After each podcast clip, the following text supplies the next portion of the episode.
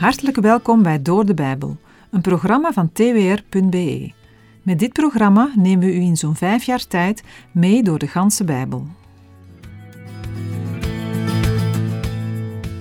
We lezen vandaag in uitzending 714 verder in de Filippenzenbrief. Een brief vol bemoedigingen en geloofslessen van Paulus. Hij verlangt ernaar dat de Filippenzen christen zullen zijn met diepgang.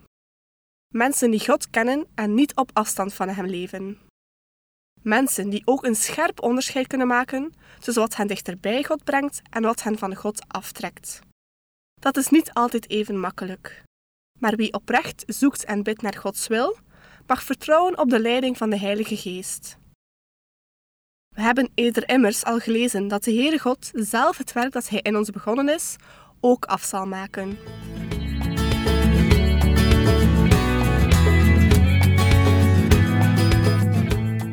In de vorige uitzending heeft de apostel Paulus aan de Filippenzen geschreven dat het lijden dat hem om Christus wil is overkomen, juist ertoe heeft bijgedragen dat het goede nieuws over Jezus Christus beter bekend werd. De apostel probeert de ongerustheid van de gelovigen uit Filippi over wat hem is overkomen in het licht te stellen van de verkondiging van het evangelie. Door de publieke behandeling van de zaak van de apostel is duidelijk geworden dat hij geen gewone misdadiger was. Filippenzen 1 vers 14 en ik wil dat u weet dat het merendeel van de broeders in de Here door mijn gevangenschap vertrouwen heeft gekregen om het woord nog overvloediger, onbevreesd te durven spreken. Met andere woorden, en door mijn gevangenschap lijken vele christenen hier hun vrees voor de boeien te hebben overwonnen, met als gevolg dat zij steeds vrijmoediger spreken over Jezus Christus. Zowel het getuigenis in de rechtszaal als de bemoediging die vele christenen door het positieve verloop van het proces hebben ontvangen, dienen ter bevordering van het evangelie. Ze hebben nieuwe moed gekregen om het evangelie te verkondigen. Door de houding en het voorbeeld van Paulus hebben andere verkondigers van het evangelie meer vertrouwen in en op de Here gekregen. Hun vertrouwen rust op de Here, niet op zichzelf, op Paulus of op de omstandigheden. De wetenschap dat Paulus in gevangenschap zat om de verkondiging van het evangelie had in eerste instantie een verlammende werking. Dat kwam voort uit een gebrek aan vertrouwen op de Here. Wij weten ook dat ondanks dat Paulus niet zelf kon uitgaan om de blijde boodschap door te geven, hij in de gevangenis niet heeft stilgezeten. Hij schreef verschillende brieven vanuit de gevangenis aan de gelovigen in de verschillende steden en regio's waar hij op zijn zendingsreizen was geweest. Filippenzen 1 vers 15 Sommigen prediken weliswaar Christus uit afgunst en twistzucht, maar anderen ook uit welwillendheid. Onder degenen die het evangelie verkondigen, zijn er sommigen die dit doen omdat zij jaloers zijn op de manier waarop God Paulus hier heeft gebruikt. Zij gunden Paulus zijn grote aantal bekeerlingen niet. Zij wilden hem door het winnen van velen overtroeven. Deze mensen verkondigen wel Christus, maar hebben daarbij verkeerde motieven. De jaloersheid en twist of partijschappen zijn gericht tegen de apostel Paulus. Terwijl ze het evangelie verkondigen, distancieren ze zich van hem. Anderen daarentegen verkondigen Christus met de juiste motieven, uit bewogenheid en naastenliefde. Zij zijn ook Paulus welgezind en steunen hem. Het is tragisch en verdrietig dat dit probleem benoemd moest worden. En helaas komt het in alle tijden voor dat verkondigers van het evangelie zich niet gedragen overeenkomstig de richtlijnen en instructies van de Heere God zelf. Het zou niet mogen voorkomen dat gelovigen verkeerde motieven hebben om het evangelie uit te dragen. Helaas gebeurt dat wel. Het grote probleem is dat velen de Heere de wandaden van jaloerse predikers aanrekenen. Velen beoordelen de Heere op grond van de steken die zijn grondpersoneel heeft laten vallen. Dat is nogthans niet nodig, want de Heere zal van deze mensen zeker rekenschap vragen maar hij is ook in staat om de opgelopen schade te herstellen en te genezen. Als jij met zo'n mensen in contact bent gekomen, breng het in gebed bij de Heer. In Matthäus 12, vers 20 staat: Het geknakte riet zal hij niet breken, en de walmende vlaspit zal hij niet doven, totdat hij het oordeel uitvoert tot overwinning. Wie is hij? Het staat een paar versen vroeger, in Matthäus 12, vers 18. Zie, mijn knecht, die ik uitverkoren heb, mijn geliefde, in wie mijn ziel een welbehagen heeft. Ik zal mijn geest op hem leggen en hij zal aan de heidenen het oordeel verkondigen. Dit gaat ongetwijfeld over zijn geliefde zoon. Hij is de Heere Jezus Christus. Filippenzen 1, versen 16 en 17. De eersten verkondigen Christus wel uit eigen belang, niet zuiver, met de bedoeling aan mijn gevangenschap verdrukking toe te voegen, maar de laatsten uit liefde, omdat zij weten dat ik tot verdediging van het evangelie aangesteld ben. De predikers met onjuiste motieven verkondigen wel degelijk de Christus, Zij staan dus gelukkig niet op één lijn met de Joodse dwaaleraars en de vijanden van het kruis. Over die groepen zullen we het later in Filippenzen hebben. Zij brengen geen ander evangelie dan Paulus, anders zou de apostel het zeker hebben genoemd. Dus niet hun boodschap, maar hun motieven en hun houding tegenover Paulus doen hen schuldig staan. Hun prediking is gericht op hun eigen partij en hun eigen eer. Daarmee wordt hun optreden onzuiver en onheilig. Ze hebben ook een foutieve veronderstelling. Zij hopen Paulus jaloers te maken. Zij hopen door hun optreden de gevangenschap van Paulus zwaarder te maken. Daarentegen is de gezindheid van de predikers, die wel met de juiste motieven het goede nieuws over Jezus Christus bekendmaken, liefde. Deze liefde slaat zowel op de liefde tot God als op de liefde die zij voor de apostel Paulus hebben. Zij weten waarom hij gevangen zit. Paulus ziet zijn gevangenschap en rechtszaak niet als een toeval of tegenslag, maar als een opdracht van de Heer. Paulus moest als dienstknecht van God voor de rechtbank getuigenis afleggen van het evangelie.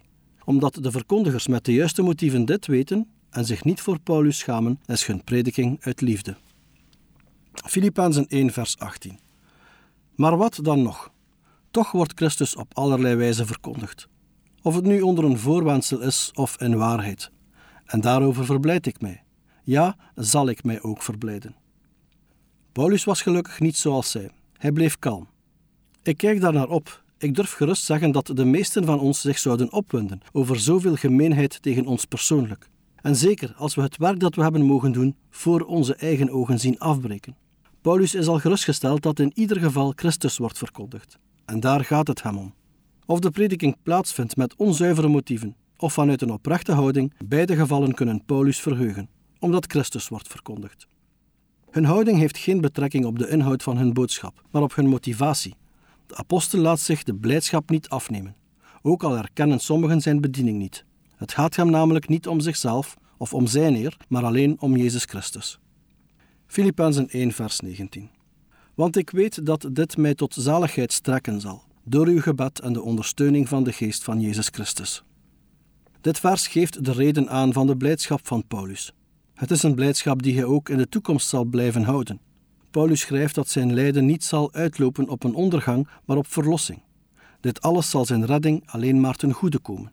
Waarom? Omdat de Heere zijn dienstknecht niet zal verlaten, maar verlossen. Gelijksoortige woorden lezen we in Psalm 25, vers 3. Daar staat: Ja, allen die u verwachten, worden niet beschaamd. Beschaamd worden zij die zonder reden trouweloos handelen. Paulus beseft heel goed dat hij de gebeden van de gelovigen en de hulp van de Heilige Geest nodig heeft. Alleen dan zal hij een vrijmoedig getuige van Christus kunnen zijn. Mocht zijn proces uitlopen op een veroordeling, dan weet Paulus dat de Heer hem eeuwige redding zal geven. Het gebed van de gemeente voor Paulus zal behalve een gebed om vrijlating, vooral een gebed zijn om de bijstand van de Heilige Geest tijdens het proces. De Heilige Geest wordt hier de Geest van Jezus Christus genoemd, omdat de Heer Jezus door de Heilige Geest in de gelovigen werkt. Filippenzen 1 vers 20 Overeenkomstig mijn rijkhalzend verlangen en hoop dat ik in geen enkel opzicht beschaamd zal worden, maar dat in alle vrijmoedigheid, zoals altijd, Christus ook nu groot gemaakt zal worden in mijn lichaam, of het nu door het leven is of door de dood. De overtuiging van Paulus over zijn uiteindelijke redding is in overeenstemming met zijn vaste hoop. Het wordt aangevuld met een stellige verwachting dat hij zich tijdens zijn proces in geen enkel opzicht zal schamen voor Christus. Vrijmoedigheid of openlijk uitkomen voor Christus is niet alleen een houding, maar ook een recht en een gelegenheid om in het openbaar over Hem te spreken. Deze vrijmoedigheid wordt geschonken door de Heilige Geest. Paulus heeft Christus groot gemaakt door het evangelie te verkondigen, waarin Jezus Christus centraal staat. Filippenzen 1 vers 21 Want het leven is voor mij Christus en het sterven is voor mij winst. Met andere woorden, of ik nu in leven blijf of sterf, voor mij is het leven Christus zelf en het sterven pure winst. Als Paulus wordt vrijgesproken, zal hij Christus ook verder met woord en daad verkondigen. Als hij sterft en zijn leven voor Christus moet geven, sterft hij als martelaar. Deze laatste consequentie van zijn apostelschap heeft Paulus ten volle beseft en hij was bereid zijn leven te geven. Ook al vertrouwde hij erop spoedig vrij te komen om de Filippenzen te kunnen bezoeken. Voor wie in Christus gelooft, is het sterven op zich geen verlies. Maar Paulus houdt hier geen pleidooi om zo vlug mogelijk te sterven. Nee, het enige wat Paulus wil is dat Christus verheerlijkt wordt. Met de woorden voor mij geeft hij deze woorden het karakter van een persoonlijke geloofsbeleidenis. Met het leven is voor mij Christus, zegt hij dat hij zijn leven al lang aan Christus heeft weggegeven. En dat het leven van Paulus helemaal door het werk van Christus zelf is gevuld. Voor Paulus betekent het sterven uitrusten na een uiterst zware opdracht. Filippenzen 1, vers 22. Maar blijf ik leven in het vlees, dan betekent dit voor mij vruchtbaar werk. En wat ik verkiezen zal, weet ik niet. Dit vers wijst op een bepaalde emotie.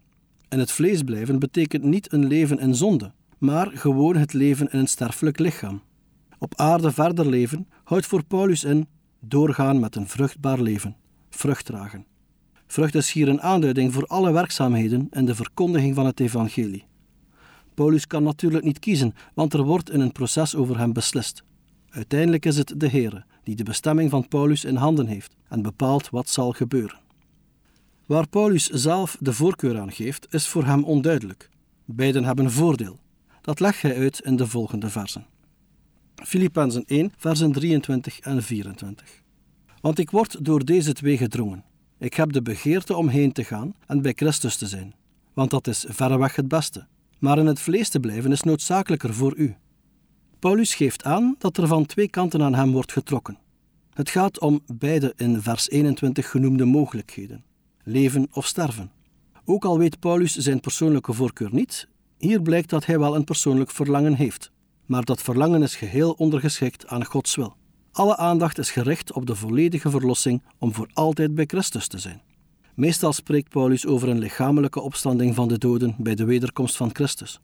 In vers 23 wordt duidelijk dat de doden die in het geloof gestorven zijn, voordat het zover is, toch met Christus zijn. Met andere woorden, de gemeenschap met Christus wordt door de dood niet verbroken of onderbroken. Paulus zelf zou het allerliefst heen gaan om met Christus te zijn. Maar de apostel maakt zijn persoonlijk verlangen ondergeschikt aan dat wat de Heer noodzakelijker vindt. Ook voor de Filippenzen is dit noodzakelijker. Maar met deze woorden heeft Paulus niet alleen de Filippenzen op het oog, maar alle gelovigen, waarvoor hij een bediening heeft. In Filippenzen 3 zal duidelijk worden dat een van de noodzakelijkheden de bestrijding van de dwaalleer is. Filippenzen 1, versen 25 en 26. En dit vertrouw en weet ik, dat ik zal blijven leven en bij u allen zal blijven tot uw vordering en blijdschap van het geloof. Opdat uw roemen in Christus Jezus overvloedig is, door mij, door mijn hernieuwde aanwezigheid bij u. In de overtuiging dat God het noodzakelijker vindt dat gij in leven blijft terwille van de gelovigen, weet Paulus nu ook dat het proces positief zal aflopen. De geestelijke groei en de blijdschap van de Filippenzen moet zich nog verder ontwikkelen, opdat zij uitbundig Christus Jezus kunnen prijzen voor wat hij door Paulus voor hen heeft gedaan. Filippenzen 1 vers 27 Alleen wandel het evangelie van Christus waardig, opdat ik, of ik nu kom en u zie, of dat ik afwezig ben, van uw zaken mag horen dat u vaststaat in één geest en dat u samen eensgezind strijdt door het geloof in het evangelie. Filippi was een Romeinse kolonie in Macedonië en de burgers van de stad zagen zich dan ook als burgers van de keizerstad Rome. Naar buiten toe wilden de bewoners van Filippi zich dan ook presenteren met een bepaalde waardigheid. Met de gedachte dat de gelovigen deel uitmaken van een burgerschap in de hemel, roept Paulus hen dan ook op zich waardig en passend bij de goede boodschap van Christus te gedragen. Deze waardigheid uit zich enerzijds in levensheiliging, anderzijds in eenheid. Filippenzen 1, versen 28 tot en met 30.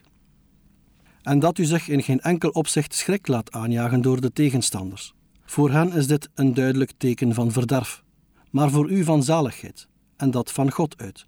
Want aan u is het uit genade gegeven in de zaak van Christus, niet alleen in Hem te geloven, maar ook voor Hem te lijden, omdat u dezelfde strijd hebt als die u bij mij gezien hebt en nu van mij hoort. De Filippenzen moeten eensgezind stand houden en strijden en niet in paniek raken als de tegenstanders gaan vervolgen. Het gaat ook hier bij de tegenstanders niet om Joodse dwaalleraars die de gemeente vervolgen, maar om heidense stadsgenoten. In Filippenzen 2 vers 15 noemt Paulus deze heidense bevolking van Filippi een ontwricht en verdorven geslacht. Het eensgezind en onverschrokken vasthouden aan het geloof onder de vervolging is een bewijs of teken zowel voor de verdrukkers als voor de verdrukte gelovigen. We vinden hetzelfde thema uitgewerkt in 2 Thessalonicenzen 1 versen 4 tot en met 7. Gelovigen mogen weten dat hun volharding van Gods wegen bekroond zal worden met de eeuwige redding, het eeuwige leven. De Filippenzen hebben dezelfde strijd te verduren als destijds Paulus toen hij nog in hun midden was. Zij waren er toen getuigen van hoe Paulus in gevangenschap belediging en mishandeling onderging. Nu zullen ze via Epaphroditus, die de brief overbrengt, horen over de gevangenschap van Paulus. Wanneer Paulus zegt dat ze van hem horen, heeft hij het niet over het moment waarop hij de brief schrijft, maar op het moment waarop de brief wordt voorgelezen. U heeft geluisterd naar Door de Bijbel, een programma waarin we in vijf jaar tijd de ganse Bijbel bespreken. De basis voor het programma is de Bijbelstudiereeks van Dr. Vernon McGee, Through the Bible. Het werk van Dr. McGee werd reeds in meer dan 100 talen bewerkt. Door de Bijbel is de Vlaamse versie. Meer info over Through the Bible en andere bewerkingen vindt u op www.ttb.org. Bovendien is bij de productie van het programma dankbaar gebruik gemaakt van de studiebijbel van het Centrum voor Bijbelonderzoek. De studiebijbel online werd gebruikt voor research en wordt ook met toestemming regelmatig geciteerd. Meer informatie vindt u op www.studiebijbel.nl. Wij raden een abonnement op de Studiebijbel-app aan, als u nog dieper op de Bijbel wilt ingaan. U kan elke werkdag naar een nieuwe uitzending luisteren en u kan ook steeds voorbije uitzendingen opnieuw beluisteren of downloaden. Als u wilt reageren op deze uitzending of u heeft vragen, dan kunt u uiteraard contact met ons opnemen. U kan een e-mail sturen naar doordebijbel.twr.be. Verder kan u op onze site terecht www.twr.be voor meer info en het beluisteren van onze overige programma's. Dit programma werd gepresenteerd door Patrick Couchement en Anne Notenboom. Wij danken u voor het luisteren en graag tot een volgende keer.